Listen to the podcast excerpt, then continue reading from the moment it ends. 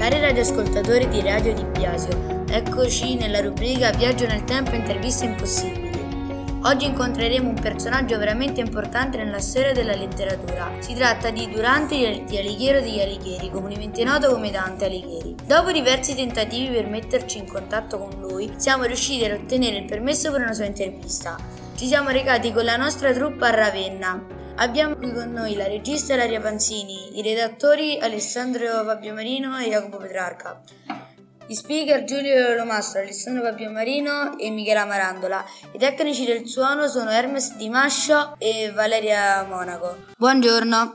Buongiorno, vi chiedo scusa se il mio italiano non è perfetto, ma per quanto vi possa sembrare strano, risulta per me difficile parlare. Non si preoccupi, ci sono alcuni italiani che lo parlano in maniera peggiore della sua. Direi di iniziare con la prima domanda. D'accordo. Come mai le è venuto in mente di scrivere la Divina Commedia in volgare e non in latino? Vede, come dimostra il mio documento De Vulgari Eloquenzia, sono sempre stato un grande sostenitore del volgare illustre per cui mi sento risolto a scrivere la mia commedia in questa lingua. Alcuni poeti si collegarono allo stile del suo poema dopo la pubblicazione di quest'ultimo. Cosa ne pensa? Mi sento onorato perché ciò significa che ho seguito così tanto bene il mio lavoro in vita da diventare fonte di ispirazione per altri poeti. Come mai decise di scrivere il suo poema in terzine con canti che terminavano con un solo verso? Come molti professori affermano, ciò vuole rappresentare la perfezione della Santissima Trinità che si racchiude in una persona sola. Se ne è parlato per secoli, ma nessuno aveva pensato finora di chiederlo all'autore. Che cosa voleva realmente rappresentare con le famose tre fiere? Ma è facile, e più di uno l'ha anche indovinato. Esse rappresentano la lussuria, la superbia e l'avarizia. Ai suoi tempi il purgatorio era un'invenzione abbastanza recente, poiché era stato definito dalla Chiesa solo nel 1274. Come mai decise di inserirlo nella sua opera? In verità ho pensato che ancora una volta la chiave di lettura della mia commedia potesse e dovesse essere il numero 3. Di qui la scelta di tre cantiche, una per ognuno dei regni dell'aldilà. Il suo richiamo costante alla Trinità è lodevole. Il suo poema, dedicato alla fede del cristianesimo, sembra però riecheggiare di qualche attacco, a volte neppure velato, alla Chiesa dell'epoca intesa come istituzione. Ma è davvero semplice, come ho scritto e come certamente voi ragazzi di oggi avete studiato con attenzione. Questo si vuole e questo già si cerca, e tosto verrà fatto a chi ciò pensa, là dove Cristo tutto ti si merca. Proprio questo è il motivo. Un conto è la Chiesa corrotta dei miei tempi, intesa come elemento istituzionale. Un altro è il suo spirito, condito dalla fede in Cristo, che mai mi è venuta meno.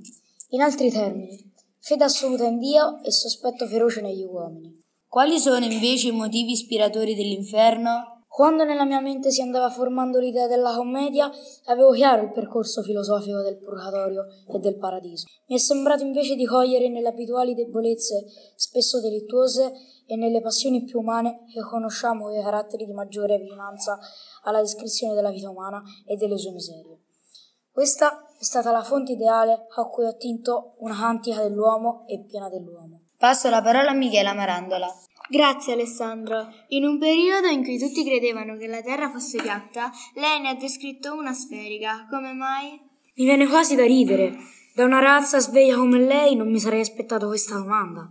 Guardi che dai tempi di Aristotele e di Mileto e ogni persona di buona cultura sa che la Terra è una sfera. Il fatto che certe interpretazioni sbagliate di Aristotele o della Bibbia avessero convinto il popolino del contrario non significa che la forma della Terra sia mai cambiata. Tuttavia, la sua fama di geografo forse è un po' esagerata.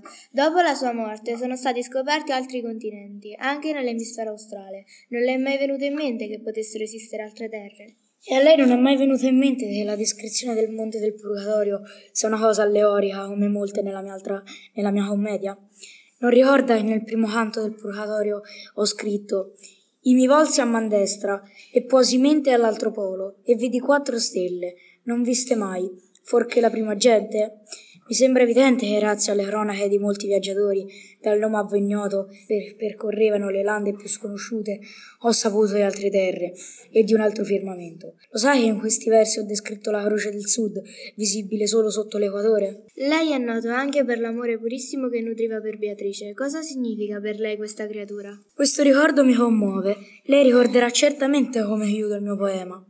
L'amor che muove il sole e le altre stelle Ebbene, Beatrice è per me l'equivalente di quell'amore, la musa ispiratrice che viene da Dio e che guida verso Dio. Rappresenta quel motore immobile, del tutto impersonale, che ho vissuto dentro di me per tutta la vita. Rimarrei qui a intervistarla per ore e ore, senza paura che i miei ascoltatori si annoino. Purtroppo però il tempo a nostra disposizione è finito. Voglio chiudere questa chiacchierata con un'ultima domanda. Dica la verità, lei tornerebbe a vivere sulla terra di questi giorni? E soprattutto, se volesse tornare, scriverebbe ancora la commedia? Lei mi vuole male. Mi ci vede a chattare come dite voi su WhatsApp, mettendo le fascine o a discutere su Facebook Oh, sgrammatiati hanno il cuore al posto della scuola. No, per carità, ho già dato. Riscrivere la commedia e chi la leggerebbe mai?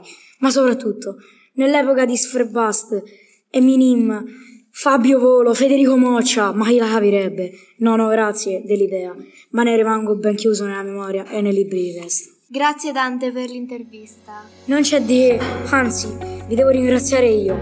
E mi raccomando, studiate la letteratura e la Divina Commedia. Grazie per l'ascolto, un saluto da Alessandro Marino, Michela Maranda e Giulio Lomastro nella parte di Dante Alighieri.